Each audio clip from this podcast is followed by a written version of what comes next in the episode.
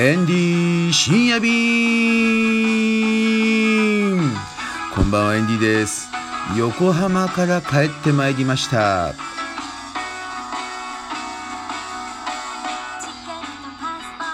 お疲れ様です。あの食べ過ぎちゃいけないと思いつつついつい撮影が始まっちゃうと力が入っちゃうんですよ。まあ今夜もね本当にねちょっとこれ大丈夫っていうぐらい食べてしまいまして反省をしながら今日一日振り返ってみたいと思います。まずは今日1点目はジェイズカフェというところに行ったんです。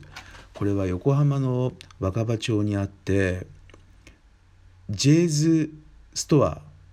まあジェイズストアという名前なんでストアなのかなと思いつつ、えー、レストランなんですけどもまあここはね、まあ、タイ人の方もよく集まってくるレストランなんですね。でそのジェイズストアさんが出した2号店ジェイズカフェこれが2019年の確か9月8月そのぐらいにねあのオープンしたんですよ。でワイワイタイランドでホームページをやっているんでまあ半年ぐらい経ってますからねオープンしてから、えー、再度訪問して撮影ということになりました。で今回は、まあ、冬ということもありタイスキをね撮影したんですけれどもで今この動画のね撮影方法編集方法でまあちょっとね自分の紹介の仕方撮影の仕方編集の仕方もね変えていこうかなとちょっと思ったんですよ。でまあいつもは自分がこう出るんですけどもあえて自分が出ないバージョンまああのそれもいいんじゃないかなと思いましてねそういうふうな、えー、感じで撮影をしてみました。で文字を少し増やして画面の中にで電車の中とかでもね音が出ないで眺めてるだけでもねああなるほどこういう風かっていう分かるようなそういう、えー、キャプションみたいな文字を大きく画面の中に、えー、紹介していったらいいんじゃないかなと思ってまあそういうのが可能になるような編集あ撮影をしてきました。大好きでこれがねまあ本当は食べなかろうと思ったんですよほとんど。えー、作ってるところとあと店内とタイ人のその仕草で出てきましたタイ料理がね料理が出てきましたで終わりにしようかなと思ったんですけれども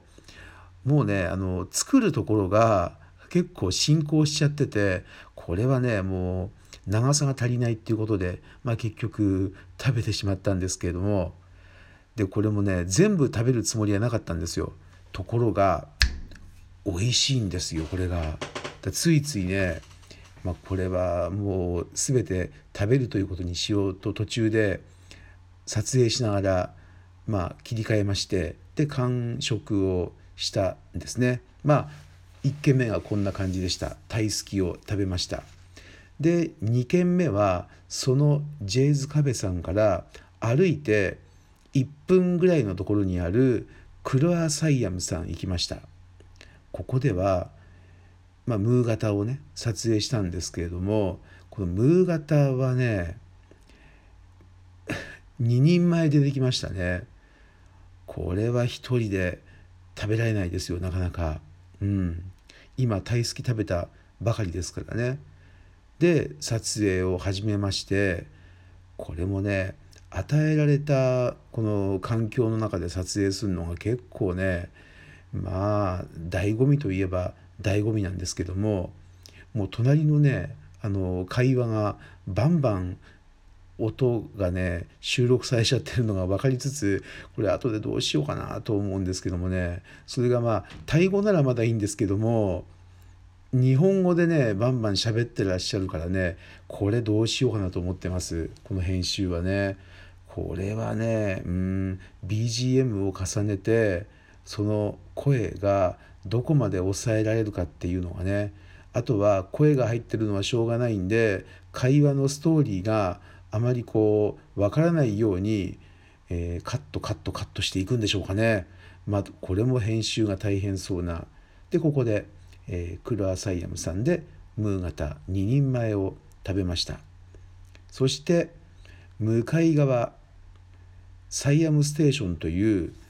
タイのカフェバーができたんですね。ここが今回一番良かったですよ。このカフェバードリームちゃんっていうねなんか高校に行ってるって言うんですよ。あ高校に行ってるにしてはあこんなもんなのかなこんなもんなのかなっていうのはまああのあこのぐらいこれ高校生なんだなって思って年を聞いたら、まあ、23って言うんで、うん、多分あれだねタイで生まれた多分お母さんが日本人と結婚しておそらくですよ。でもともとタイで生まれてた子供を、えー、日本に呼び寄せたんじゃないかなと思うんですよ。そこでちょっとあのー、日本語のねレベルもあるから遅れちゃったんじゃないかなと僕は予想しますけどもね。うんまあ、その方がねドリームちゃんがすごい良かったね。うん、これはいい。で、えー、おそらくねこのね今まであったタイのこのバーとは違うんですよ。日本にあった。本当にねカクテルがね充実してました。まあパッとメニュー見た中でこの前ねどこかのお店で言ってたんですよ。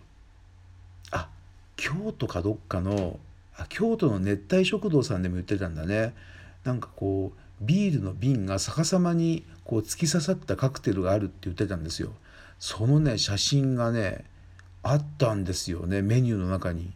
こうえっとねあれはチャーンビールかなんかがね、えー、逆さまにカクテルの中にね突き刺さってるんですよ瓶が丸ごと。うん、そういうカクテルもあったりあとは、えー、コップのグラスの上に箸が2本置いてあってその上にまた小さいグラスが置いてあるっていうそういうカクテルもありましたね。うん、で「ドリームちゃんこれ全部作れるんですか?」って言ったらドリームちゃんが全部作れるらしいんですよ。おそらくカクテルはね1213種類ありましたね。うん、それもねあの見た目もねインスタ映えするような楽しそうなカクテルばっかだったんですよ。でその安っぽくないカクテルねこう見た感じちょっとこれどんな感じなんだろう？っていうような高級感のあるカクテルでした。うん、で、えー、そこで、えー、カクテルを撮影しましたね。でその後、まあ、帰ろうと思ったんですよ。でもふとピアダさんのあの求人状況タイマッサージセラピストのね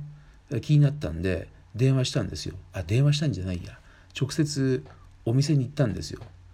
でそこにまこちゃんっていうタイ人の女性がいるんで応募状況どうですか？って言ったら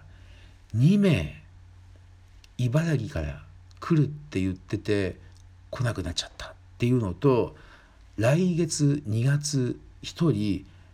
これはもう来ることが決まったらしいですよ。うん。